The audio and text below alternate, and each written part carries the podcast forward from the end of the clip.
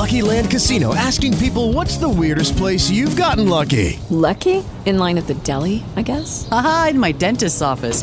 More than once, actually. Do I have to say? Yes, you do. In the car before my kids' PTA meeting. Really? Yes. Excuse me, what's the weirdest place you've gotten lucky? I never win and tell. Well, there you have it. You can get lucky anywhere, playing at LuckyLandSlots.com. Play for free right now. Are you feeling lucky? No purchase necessary. Void where prohibited by law. 18 plus. Terms and conditions apply. See website for details. With Lucky Land Slots, you can get lucky just about anywhere.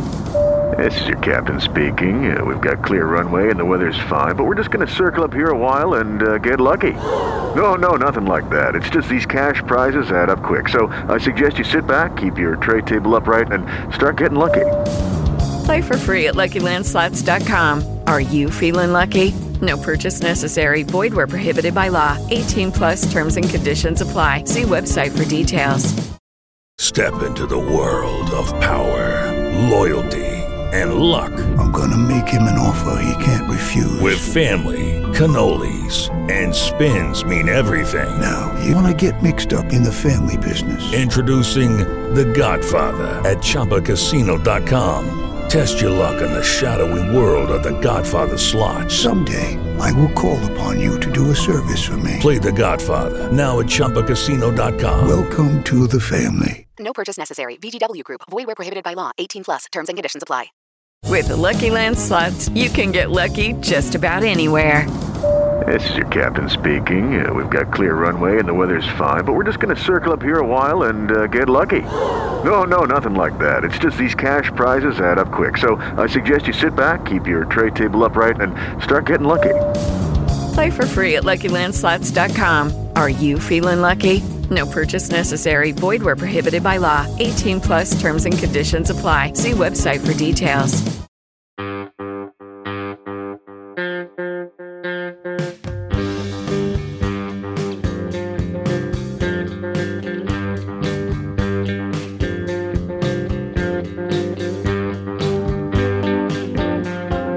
Hi Mets fans, welcome back to Amazing Avenue Audio, the show. My name is Brian. With me, as always, is Chris. And Chris, we are coming off of two Mets series where they went they won 2 out of 3 in each one against the Texas Rangers and the Cincinnati Reds, two teams that are not very good, especially with the Reds. And while I think you and I had both hoped for maybe a series sweep somewhere in here, this certainly isn't the worst way to come out of a 2-game series with teams you should have beat, which is to beat them 4 of the 6 times you played them.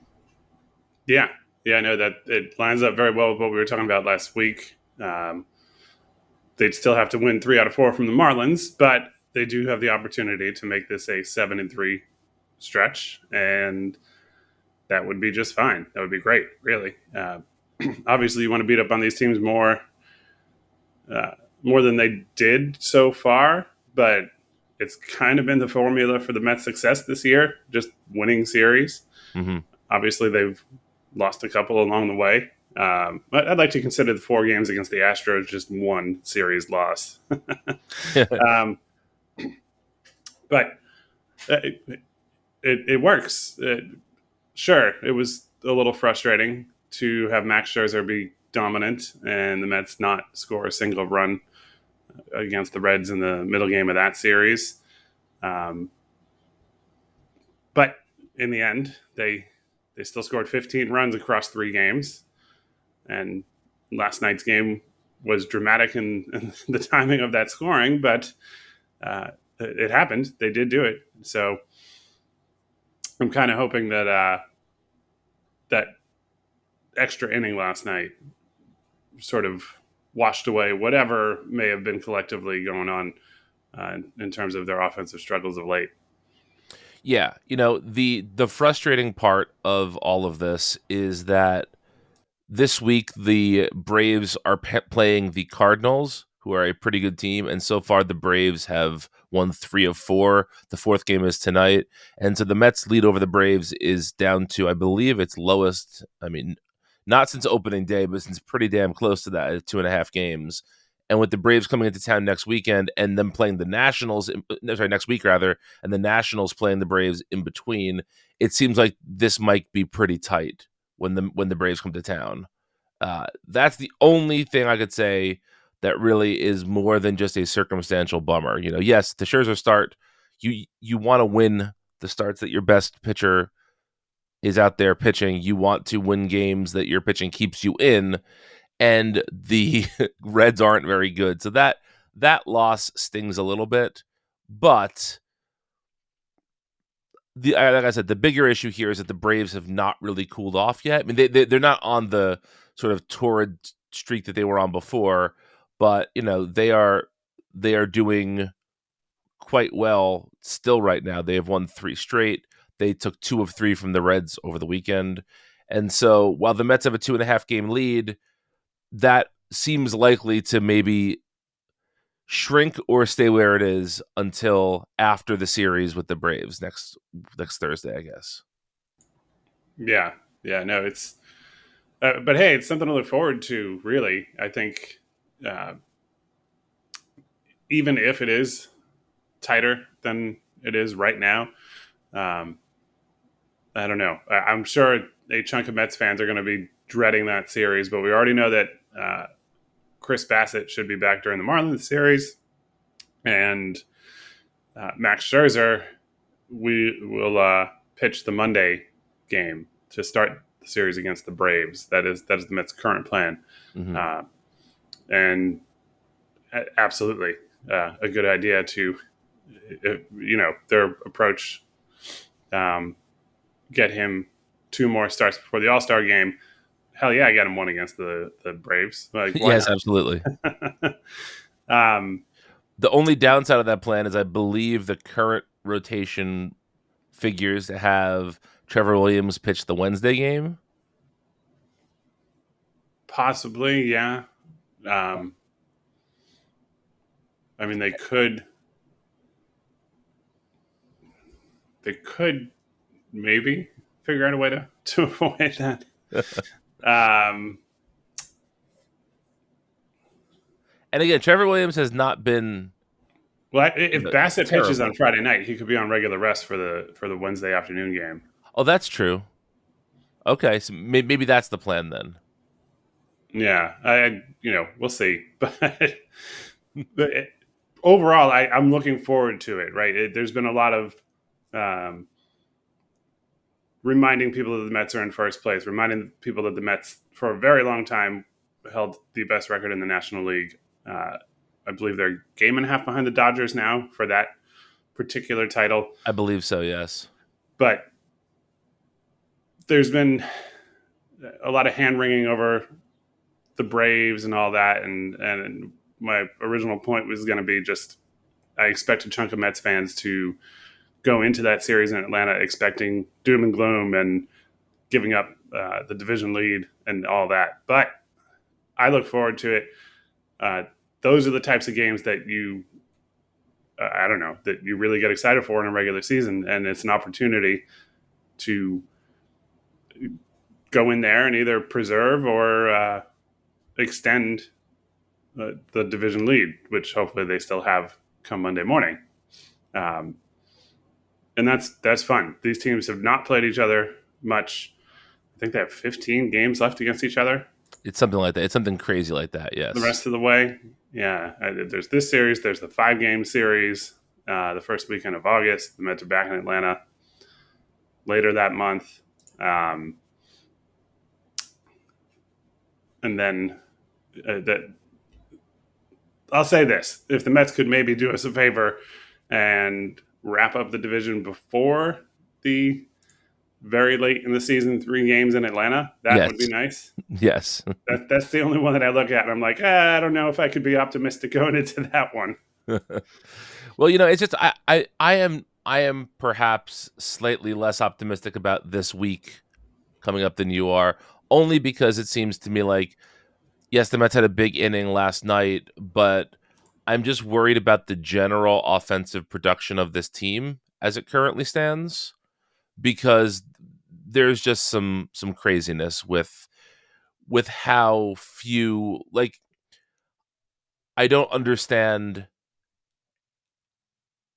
I guess, the JD Davis of it all. JD has just been so rough to watch in the batter's box right now, and we all know that he's not really he doesn't really have a natural position on the field, and so trotting JD out there has just been really, really tough to watch over the last few days.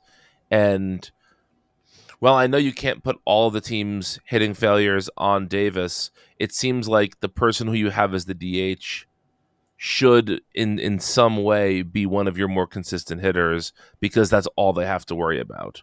And so right. I am worried about the offense for the Mets more than I am the pitching right now, even though the bullpen clearly has something going on. Yeah, I get it. I think DH is something they'll have to figure out unless Davis or Dom Smith gets really in a groove over the next few weeks. And they both do have some history of hitting well. Whether or not that was totally dependent on the baseball itself at the time. Right. But I don't know. I mean, sometimes guys will just get better or just get worse, and there's no real explanation for it. That is a thing that happens in baseball. But the overall lineup, I'm still not too worried. I think the sort of like the six guys who make up usually the first six spots in the batting order, Alonzo McNeil, Nemo Marte, Canna, and Lindor. That's in WRC plus order, not the batting order, but that group, just a really solid group of major league hitters. And I think there's only so long you can go before collectively, if they have it going, and if the Mets add someone, or if the Mets can figure out DH, that's going to be a tough lineup to face. And without going too far into the minor league side of things, who knows? Maybe it is Francisco Alvarez who gets that shot later in the season, even though having seen him a couple times and not being a scout, but just having seen him play, I do not think we should talk about him like he can't catch, because he can. But if that initial path into getting some major league at-bats is in the DH spot, it would sure be fun to watch. Right. He's 20 years old. You don't want to count on him and say, this is our only plan. But just adding that little bit of extra power that the Mets... It's funny. Like, they're overall, all these guys, and Luis Guillorme, to his credit, he's in there with those other six. They're all... like well above league average as hitters. But aside from Alonso and Lindor, nobody else is in double digit home runs yet. Starling Marte is 9, so he's almost there, but just one more really threatening bat would be nice. And look, crazier things have happened in baseball. It could be Davis that figures that out and turns right into somebody who gives you another power option in the lineup. But yeah, I will say that their production over the last couple of weeks is probably a bit lower than I had maybe realized. But at the same time, I don't know. I'm okay with that group, and I think it should be possible, whether via trade or the minors or both, to give a little bit of a jump start to the designated hitter. Yeah, and Alvarez is a really interesting option there, because I would think that, it's a double-edged sword, right? On one hand, you want to give him as many catching reps in the minors as possible to see if him as a catcher is something that needs to either be worked on or sort of go away. We have to get as much evidence as possible to put that into action, right? To put that plan into action, to say, okay, if he's a catcher, he's a DH, whatever his plan is, let's get that going. On the other hand, I would think that catching in the minors is not all that different from catching in the majors in terms of the sort of mechanics of it and the skill level. You're catching it makes a catcher's job easier if a pitcher can hit his target with more ease. So I don't think that necessarily he's going to get, I don't think there's going to be a big talent jump from catching in the minors to catching in the majors in terms of what is being delivered to him as the catcher. But from a hitting standpoint, it is a world of difference hitting against major leaguers versus hitting against Double-A, which is the majority of where he's played so far. So I think if you want to test him, testing him at the major league level, you can work him in as a pinch hitter, as a DH a couple days a week. That will give you a better sense of his hitting than you'd get from keeping him in the minors. And it seems like nobody is really worried about his hitting in the minors either. Yeah, no. And I do think, again, just my opinion, but I think he'll be totally fine as a catcher. Mm-hmm.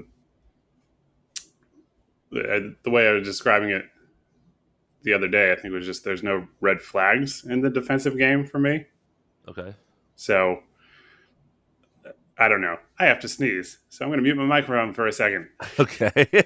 While Chris is sneezing, I will also remind everybody that I think us talking about Alvarez coming up is a bit of a positive thing for Mets fans. It was one of those situations where I don't believe we had ever really.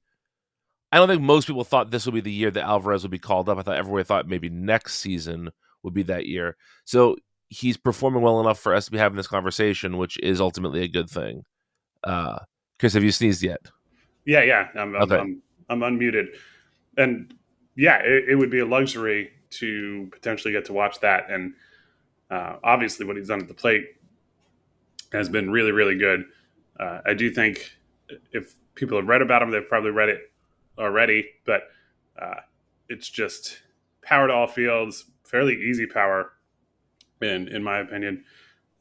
There is one component to his offensive game where every once in a while he'll swing at like a 55-foot pitch. It's a little weird because he seems to have a pretty good eye overall. You look at his on-base percentage is a good amount above his batting average in the minors. He doesn't look like a guy who's swinging at everything that's out of the strike zone or swinging at just everything overall. But seeing that happen a couple of times, I know other people who have watched him even more have also seen it happen. I did have a slight theory on that. In my experience, he did it late in games in Binghamton. And minor league ballpark lighting is not major league ballpark lighting. Right. So I don't know. I don't want to make a definite conclusion out of just a, small number of games, but maybe there's just something to that. Harder time picking up pitches once it's really dark out, or differentiating that pitch that's not making it to the plate. And sort of ironically, I don't know too many major league pitchers who will be like, oh, hey, I hear this kid will swing at balls in the dirt and then throw balls in the dirt on purpose. Fair. So to your same point that, okay, the quality of pitching goes up, but you probably don't get nearly as many 55 to 59 foot bounced pitches in the majors as you do in Double-A. Yeah. And also late in games, he may just also be feeling tired or tired, or there's lots of things that I think late. I think that's actually an interesting data point to discuss because I think there are a lot of potential reasons why that could be the case. Okay, round two. Name something that's not boring. A laundry? Ooh, a book club. Computer solitaire, huh? Ah, sorry. We were looking for Chumba Casino. That's right. ChumbaCasino.com has over 100 casino-style games. Join today and play for free for your chance to redeem some serious prizes. ChumbaCasino.com. No purchase necessary. Void where prohibited by law. 18+ Terms and conditions apply. See website for details. Hello, it is Ryan, and we could all use an extra bright spot in our day, couldn't we? Just to make up for things like sitting in traffic, doing the dishes, counting your steps, you know, all the mundane stuff. That is why I'm such a big fan of Chumba Casino. Chumba Casino has all your favorite social casino-style games that you can play for free anytime, anywhere with daily bonuses. That should brighten your day a little. Actually, a lot. So sign up now at ChumbaCasino.com. That's ChumbaCasino.com. No purchase necessary. VGW Group. Void where prohibited by law. See terms and conditions. 18+. On the sort of promotion of a minor leaguer train, our friend Lucas Vlahos, who writes for Amazing Avenue, is saying that we should promote Travis Blankenhorn right now to be the DH. Yeah, I mean, the dude's been on fire, and Lucas might be right. Like, it's not like power wasn't in his game before, right? Given what they've gotten out of DH so far this year, and the fact that probably nobody's going to trade anybody over the next couple of weeks, so you get the occasional early July trade. But with the new playoff format, I have a feeling it's really going to come down to the deadline, where just picking over the bones of the damned, essentially. Yeah. But those teams can kind of hold out on the contenders a little bit more, I think, because there are more of them. With the expanded playoff format, but yeah, you look at Blankenhorn and sure, why the hell not? Even last year, granted, his overall line in a very small number of plate appearances for the Mets, the overall line was not good, but there's a little power there, so why not try to tap into it? Yeah, I mean, it seems to me like... you can get something out of that hot streak, you know? Yeah, I don't really see the harm in that at this point. I guess part of the harm would be that there really isn't a logical guy to send down right now, I suppose. Maybe you can send down Ender Inciarte. Yeah, I don't know if he has options. That's my... Also, who cares? You know? Yeah, exactly. I mean, it would be nice to keep him in the system, but if you don't, that's not the end of the world. We know Dom Smith can be sent down again if need be, and while Dom hasn't looked, ghastly, he certainly hasn't done anything with anything to say like, "Oh no, you can't demote Dominic Smith right now." Right. Yeah. No. That's absolutely true. And again, he's such a likable player, but at a certain point, it's you got to hit to keep that roster spot, especially when they have a first baseman in Pete Alonso. And I don't even think there's that big of a difference defensively between the two of them. And at one point, that was thought to be the case. But, right. Yeah, not so much now. So Inciarte could go. Dom could go. I'm trying to think if there's anybody else on the hitting side. What's going to compound this is that when Bassett comes back, they're going to have to send a reliever down. And because Trevor Williams is out of options, so he's likely going to be on the roster the entire season. At least I would think he would be. So they're going to be so Williams will slot into that reliever role when Bassett comes up, so they're going to have to send down a reliever. So we're getting to a point here where roster crunch is going to become a bigger issue, especially when DeGrom is on his way back and when McGill is on his way back. Right, yeah. Adonis Medina definitely did everything he could last night to keep himself on this roster. Oh, absolutely, yes. He may still be the roster casualty, but... they could send Colin Holderman down. Mm-hmm.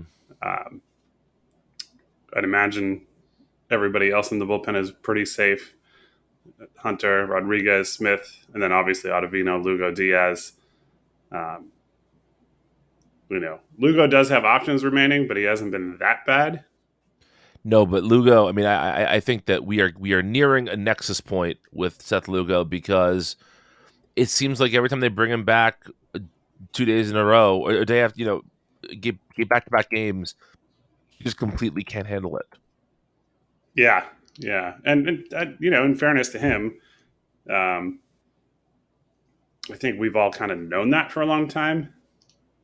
So it's a tough thing to put him in that spot, but sure. But yeah, they don't have the guys to really, I don't know, put Lugo in a spot where he's pitching the way that he should be used, which is probably slightly lower leverage, maybe two innings, middle innings, or at this point, lower in the batting order type opponents. And then right. Getting a day's rest or 2 days rest and all that. And I understand that they just don't have that flexibility right now. But yeah, and I won't lose sleep over which reliever they send down, but it's just, maybe it's just recency bias, but seeing Medina do what he did last night in Cincinnati and really in the end, the fact that they scored so many runs ended up kind of being the big story of the game after they had struggled to do so. But without him, there's no way they get that opportunity to score those runs. Right. No, absolutely not. Any other notes of note or news of note we got to discuss before we get to our music picks? I don't think so. I think it was interesting during the broadcast last night on the Guillorme front. They noticed that he was wearing one batting glove and sort of looking at his left hand, which is his glove hand, his top hand on the bat. Something to keep an eye on. He has hit a little bit worse over the last couple of weeks. Is there something going on there? I'm going to guess that it's nothing that keeps him out of any games or anything. And maybe it's just one of those things that, hey, get to the All-Star break, have a few days off, and whether it's a blister or a bruise or whatever,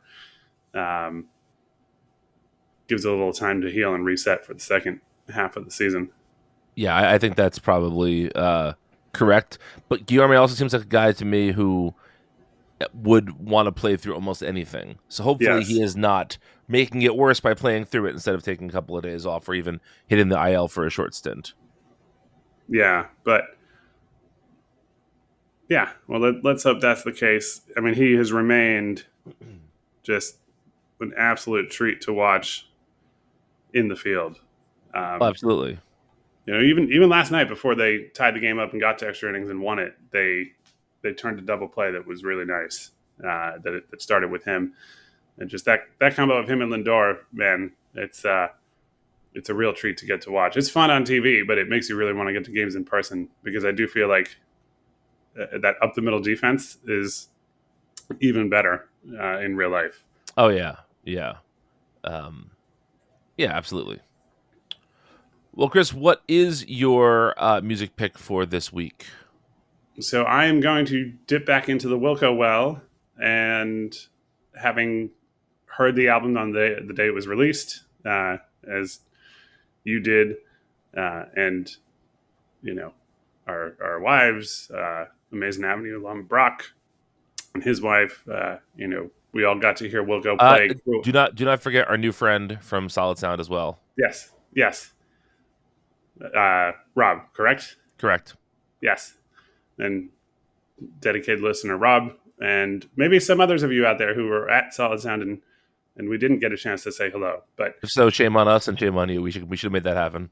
Yeah, but yeah, they put out a record on the first day of the festival on the Friday of Memorial Day weekend, "Cruel Country," and the artwork and certainly the promotion of it are like, oh, Wilco goes country, which is kind of funny because there's always been a little bit of a sort of a country. Foundation absolutely to what they've done, and to be clear, like good country foundation to what they've done. I don't know, there's probably not any other genre that the popular version of it over the last 20 years is so incredibly different from sort of what I would think of as the same genre, but yeah. But yeah, it's not. It, from start to finish, it's not too countryish of a record.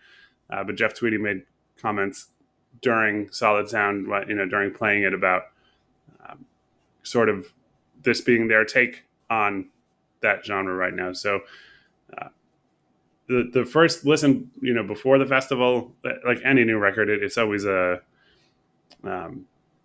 sort of feeling out experience. And I liked it, and I really enjoyed it live. And now I've listened to it since then. And I feel like that's sort of a normal progression for me with any new Wilco record, is that I land on, hey, I think I really like this at a certain point in time.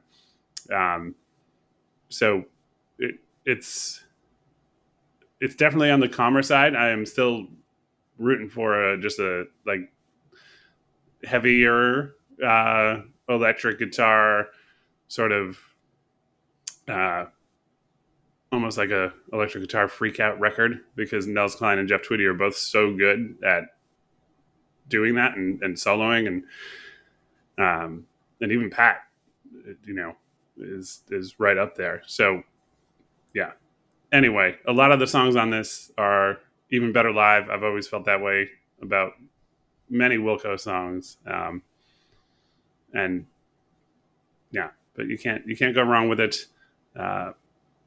Definitely has grown on me a lot, and just grateful to have another good Wilco record to listen to. So, yeah, I think at some point I can challenge myself to see if I could recommend King Gizzard and Wilco records back to back and see how long I can go before another band makes it in. But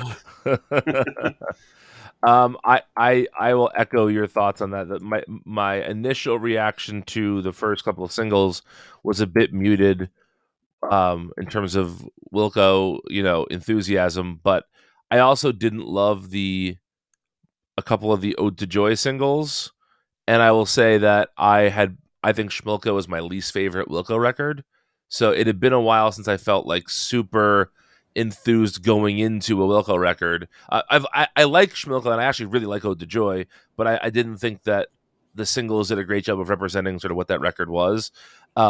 But there's a couple of songs on Cruel Country, especially a couple of the ones that get a little bit more experimental, that are really, really fantastic. So yeah, I echo that. My choice is as much of a 180 from that as maybe humanly possible, which is there is a comedian out there named John Daly. He is known for being the guy on Kroll Show with Nick Kroll.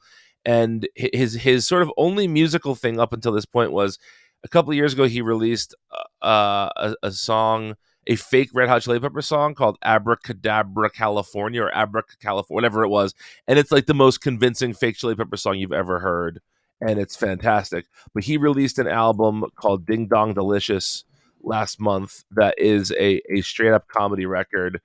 And there's a couple of songs on there that, like, I had to pause listening to it. I was laughing so hard, I was afraid I was going to miss the lyrics of them. My favorite one, I'm not going to say the name of, because it is it's something you kind of have to experience yourself to enjoy it. But look, I am somebody who, I have a soft spot in my heart for comedy records, but I recognize that is not for everyone, and it is not for me all the time. It is something that every now and then I will put on, because it's a fun sort of thing to do. But I am not necessarily somebody who is every week jamming out to a comedy record, especially a comedy music record. Like, I think it's there's a very big difference between doing like what Steve Martin would do on a comedy record versus doing like what Weird Al does on a comedy record. And that is not me judging what either of those people do. It is just, one of them to me is a little bit more palpable on like a cheesiness level. Sometimes comedy music can be really, really cheesy. And, and again, like most comedy records, there are some clunkers on this album, but for the most part, it is a really, really funny record. So my rec is Ding Dong Delicious by John Daly. Nice. Yeah, I will say that one of my favorite music videos of all time was Weird Al's video for Foil, which was yes, the first time I saw it, man. Oh, I was just dying. But yeah, I hear you on.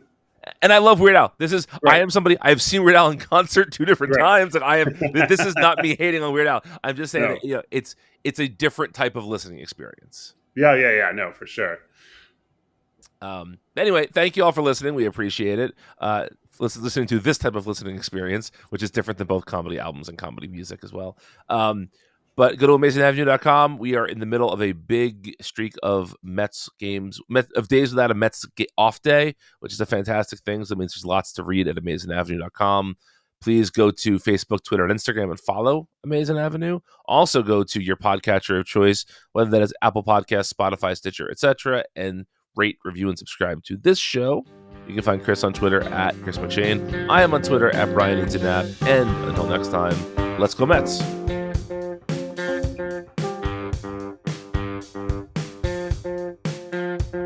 Thank you.